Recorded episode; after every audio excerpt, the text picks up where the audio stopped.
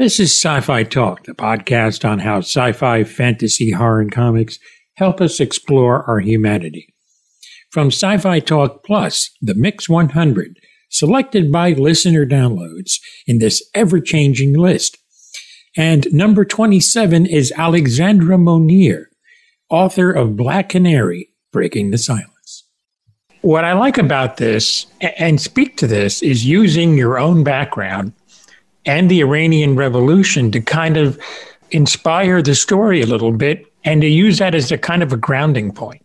Yeah, yeah. Well, first of all, thank you for saying that about how you're glad Black Canary is getting her due because I totally agree. Um, and I'm so excited that I can that I had this dream opportunity to get to to make her the starring role in a YA book. It was just so exciting.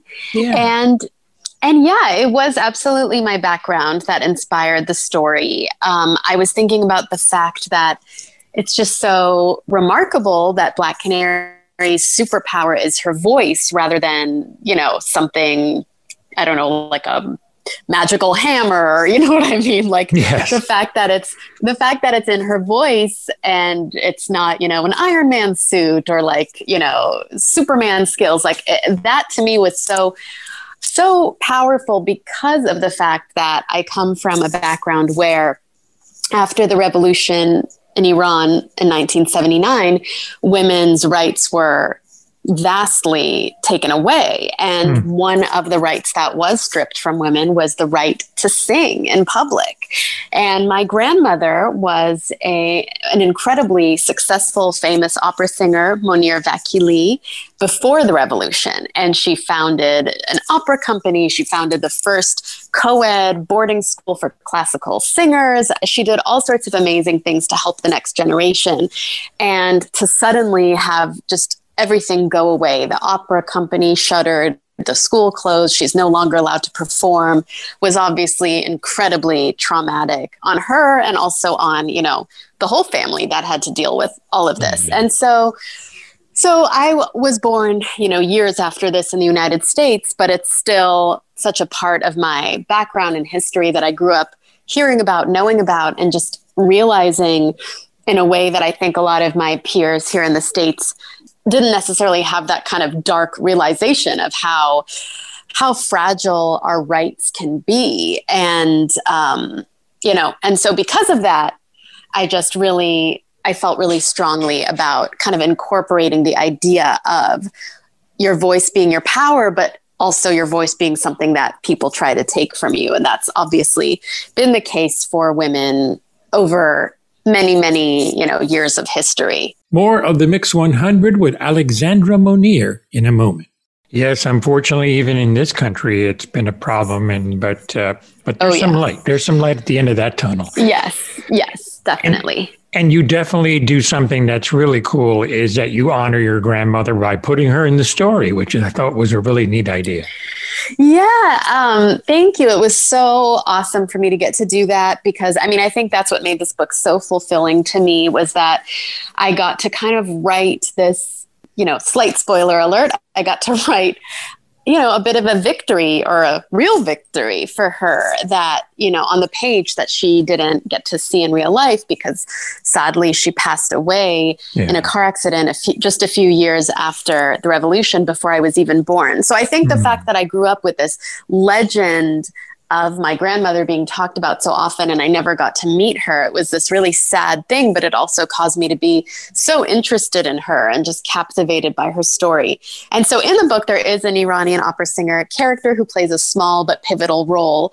And um, I actually, rather than making it my grandmother exactly, I made it, I based the character on my grandmother, even down to like the role that she played in um, La Traviata. And, but I also, I also named her Mariam after this amazing woman, Mariam Khosravani, who runs the Iranian American Women Foundation. And she oh, really nice. works to, yeah, she really does amazing things to try and further women's being able to like move forward and achieve and literally use their voices here in the States. So I felt like that character was really special because it was I, it was inspired by, by my grandmother and named after someone who, in a lot of ways, is kind of continuing the dreams my grandmother had. So, yeah, it's interesting because it's um, it's really like a fun comic book superhero novel, but I was yeah. able to really instill it with these deeper themes, which made the book just such such a joy for me to write, and also one that I'm really proud of. That's great. And you honor both you. ladies by putting them in the book and, and yeah. combining them, so to speak, but uh, but definitely yeah. for both of them. And I think that's a wonderful way to do that. Thank uh, you so much. And music is actually in your life as well. And yeah, you were you were a, you were a former pop singer and yeah. songwriter, and you actually um, you actually wrote a song for the Canary. I did. I did. So there's three original songs um, written into the story that readers will uh, find in the book. Um, they they take place at kind of pivotal moments in the book, and um, one of them in particular, "The Black Canary Sings," which is a very important song in the book. Yeah. Um, I actually recorded it, so nice. that was really exciting to get to do. We're going to be releasing a trailer for the book any day now, which has a snippet of the song in there, and then I'm working with DC and Random House to figure out how we can get the song for everyone to hear, you know, obviously for free um, online. So that'll be available soon. But yeah, I mean, that was another thing that made this project such a dream because uh, music is always a huge love for me. And so yeah. I, it was really the reason Black Canary was such a fit for me as a writer because I have this huge connection to the voice and the power of the voice and, um, you know, music and all of that. So it was just, it was just the best way of getting to combine the two loves of my life, books and music and getting Christina Aguilera's uh, producer, Heather Holley, to produce. Yes, yes, yes, yes. Not a bad deal either. yeah, Heather and I have been working together um, from for for years now, like from my young pop singer days. And so, as soon as I knew I was going to get to do this project, I think even before I'd fully written the song, I texted her right away and I said, "I have something for you that we got to do this together for Black Canary. And um, she was really excited about it also. As far as Black Canary, is this mm-hmm. kind of an origin story for her and and literally finding out who she is? Oh yeah, yeah. It's absolutely origin story. She, we open the book with Dinah having no knowledge of any power. She doesn't even know that she can sing at all or use her voice in any sort of powerful capacity. Mm-hmm. And that's because in Gotham City and this near dystop- near future dystopian setting that I've created, uh, women are unable like physically to sing and there's a whole you know shadowy explanation for that too in the book that mm-hmm. involves mm-hmm some classic iconic DC characters, vil- villainous characters. Of course. but any- but anyway, so so when we open the book, yeah, she has no idea eh, about any sort of powers she possesses, and that was so exciting to get to write her origin story. And the interesting thing about Black Canary as a superhero is she's had a lot of different sort of alternate histories. Oh, and, yeah. Uh, ret- it's been retconned a bunch. Um, so for me, I just kind of said, okay, what do I want to, first of all, do I want to write about Dinah Drake or Dinah Lance? Because, you know, first there was one Black Canary, then two, then, you know, there's just been all these different alternate histories.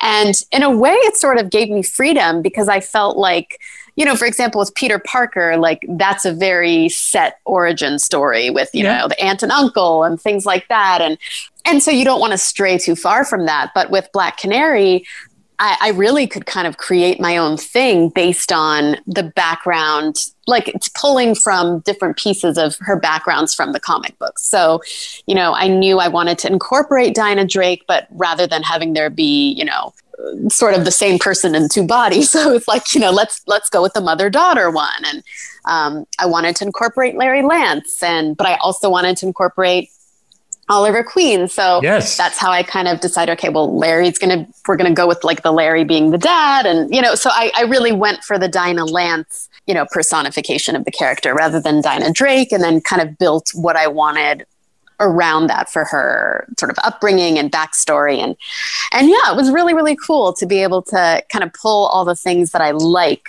about her or different origin stories and kind of yeah. create my own unique one. Now, is Oliver, this is a young Oliver Queen, I take it. Yes, yes. Young Oliver Queen, young Green Arrow. And that oh. was the the most fun relationship to get to write yeah, the two yeah. of them. Yeah, it's kind of iconic in the comics. They, you know. Yes, very, very. So, yeah. um, and in the comics, obviously they're older, so it was really yes. fun for me to get to imagine what it would have been like if if a young Green Arrow and a young Black Canary had met in high school. Like that was like the ultimate fun yeah. thing to write as a fan. Mm-hmm.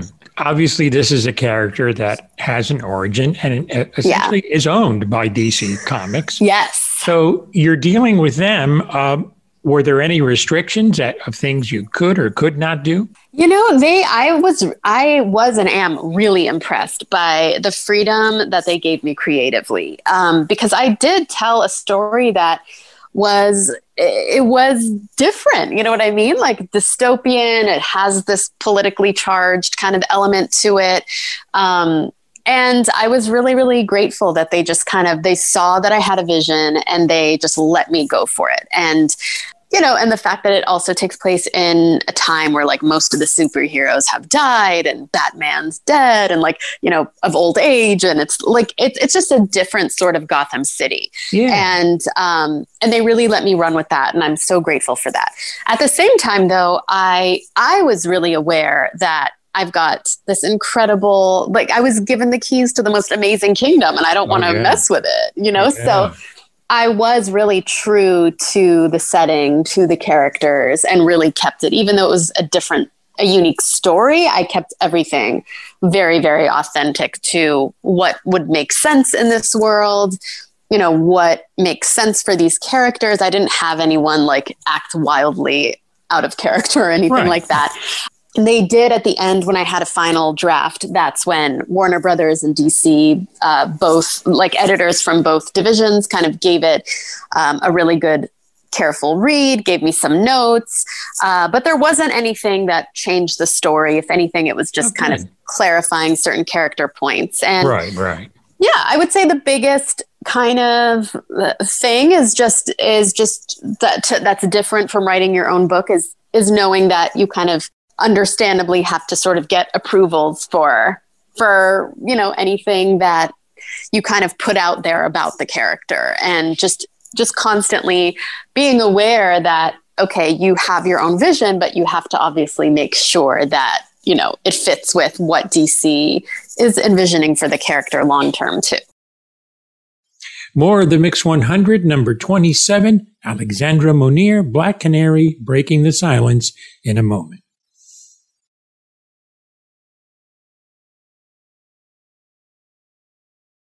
Yeah, I, I think what I love about DC, and they've done this and are continuing it in the cinematic universe. Yeah. Also, is that they've been able to reinterpret characters and set alternate histories of characters, and you know, and and put it out there. And the fans have been accepting because they've always done it. They've been doing it as since I was a kid, and yeah, uh, which is a yes. while ago. But but so I, I'm I'm just impressed that they can do that well, other companies, awesome. maybe their origin stories are kind of locked in stone, although they've yeah. made some changes to them also. And they, uh, you know, they, they, you can only be a certain way. But to create a future where Batman is dead and the heroes are gone, you can do that in the DC universe, probably more than other places. So I really commend yeah. I commend them too a lot because I think it makes it fresh. You yes. know what I mean? Like there's only so many ways you can tell the same story. And so right. the fact that they let us change it up is really great. And I think it creates more opportunities for fans of those characters because there's just, you know, more content for us that's, you know, that's that's not all the same. There's just these great variations and that's so cool. It is cool. No, I do like that they do that, and uh, it's it's again commendable. You know, what's interesting also about this is, and, and I'm, I'm going to get on my immigrant soapbox because I'm an immigrant too. Oh, I didn't know that. Oh, yeah, where was, are you from? I was born in Cuba, so I. I oh, you know, awesome. I know a little bit about oppression. so, yes, you do. You know. You know, I mean, I I was very young. I was about six years old when I came over in the mm-hmm. early 60s, which gives you an idea of my age. But anyway, um, I remember at the local school where I went, I would see the militia, you know, oh, Castro's oh, wow. troops armed with Russian machine guns in like the courtyard near the merry-go-round where I used to play. It's really wild. But anyhow, uh, that perspective, you know, your perspective in writing this story, it it brings it home. It makes it personal for you, but you can project that into the story as opposed to somebody writing it that was you know born here wherever essentially doesn't have that kind of background and yeah. would have to research something like that but since totally. it's in your family you bring that perspective and and that's what i think really makes the immigrant experience so powerful the people that come from places that were areas of oppression tend to really value what this country has to offer yeah, yeah, absolutely. And I think um, I think it also helps us kind of see warning signs maybe a little bit earlier. So, yes. for example, you know, you mentioned that you know women's rights uh, in the states aren't are really not a given um, all the time. And, right. or I'm paraphrasing, I don't mean to put words in your mouth, but I felt oh, like no. you were on the same page with me as that. And, yes. Um, and i think it's so it's just like you hear about things happening in the news different different rights for women being kind of in question and like for me it just immediately sort of makes what i'm writing about feel that much more eerily relevant. And i think the reason i kind of see that far down the path where um, if you haven't gone through an experience like that you might not be as worried is because i know like you know one minute one minute you could have this incredible career and then the next minute it could all be taken from you because you're a woman you know? And yeah. it sounds so extreme i know but it happens and and that's what's so scary it, it does happen. And again, for DC and in Marvel too, they do have and are developing a staple of strong women. And, yeah, uh, yeah. Wonder Woman's out as we record this in a few weeks. And, yes, uh, I can't wait. Yeah, I mean, neither can I. I love the first movie. And, oh, so good, so yeah, good. And uh, and she's a natural. She yeah, her passion and her you know her her hope her hopefulness really came through and and really took the character to a new level i thought. And oh yeah. and i'm looking forward yeah, to seeing it. what they do next. Setting in the 1980s is a, is could, it's so fun. should be a lot of fun yeah to look back on some of the things we kind of shake our heads and go wow what were we thinking? But uh, yeah that's definitely my uh my christmas plan for sure yeah we're gonna watch that movie we're definitely going to see it around the holidays since uh, we're not going anywhere this year for obvious nope. reasons. Yeah. We're all hunkering down, as we say. But uh, yes. But yeah, that sounds great. Uh, that is really, really cool. I can't really wait. Uh, it's out December 29th. Mm-hmm, yes. People know as we record this, and it's going to be, uh, I'm sure, available. Uh, is it available electronically as well as a physical? Yes, it's a hard. It's available in hardcover, ebook, and audiobook. Oh, um, wonderful! Um, yeah, and it comes out uh, December 29th, which uh, so it'll be perfect just a couple days, a few days after Christmas Day. For those of you who celebrate, it can be like a little post, little post Christmas gift um, and fun book to take you into the new year with. And um, I'm also offering some pre order goodies for anyone that orders before December 29th, but we're going to extend it basically through publication week as well. So oh, through great. first week of January. So yeah, follow me on social media or visit my website at www.alexandramonir.com for details on that. That sounds good. Hey, the audiobook, uh, do you know who did uh, who did uh, her voice? I believe her name is Kathleen McInerney. I hope I am saying that right, but cool. she's awesome. Um, I was given the option of a few different narrators, and luckily, me and DC had the same first choice. So, wow, great, great. Yeah, so that was great. I can't wait to hear how she reads it. Yeah, it's going to be wild to hear your words coming out of uh, you know somebody playing your character.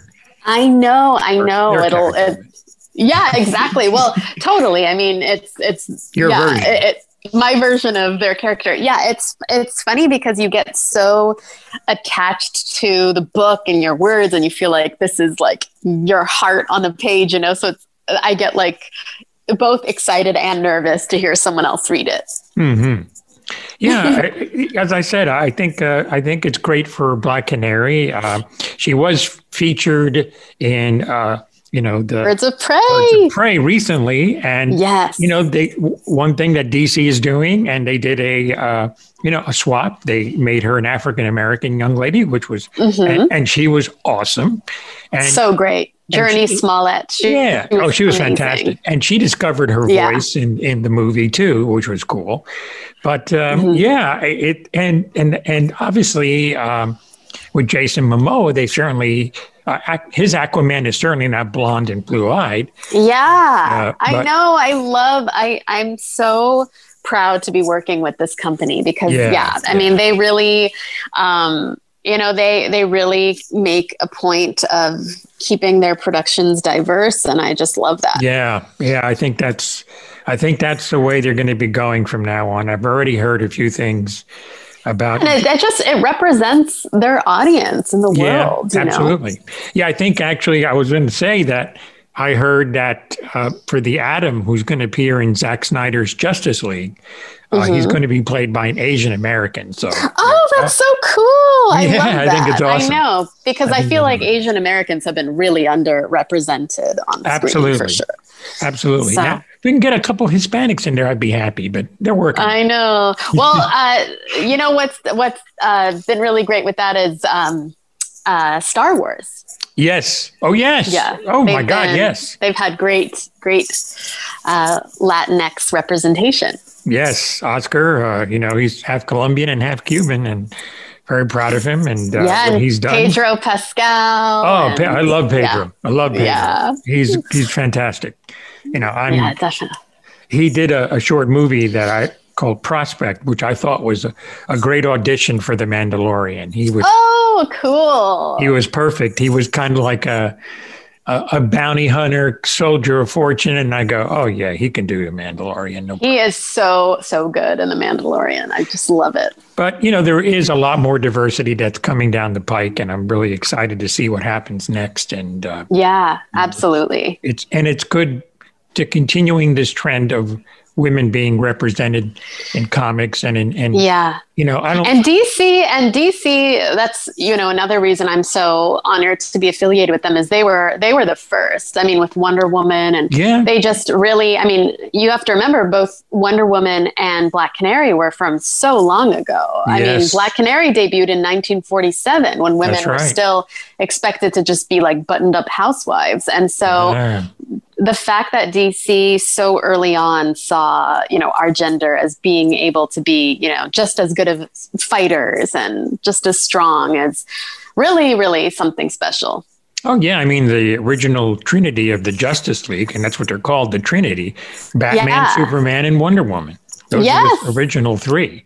So uh, it's awesome. Yeah, and and they kind of built the squad from there, and and that's how it how it all started. So, yeah, I mean, totally. Wonder Woman's been a big part of it, and uh, and Black Canary played a huge part in the Justice League animated series too, by the way. And that was oh yeah, yeah, yeah. That was really sure. cool. Her relationship with Oliver Queen as Green Arrow was hysterical. Their back and forth was so cool to see on this. The banter. Oh my god, yeah. Oh god, yeah. I love it before we go, did you research any of that to to kind of get an idea of the characters a little bit, even though you were yeah. doing your own take? Yeah, you know what I researched the most was honestly the comic books and the history, oh, um, because yeah, that's that's where I really did the most kind of just delving into everything from mm.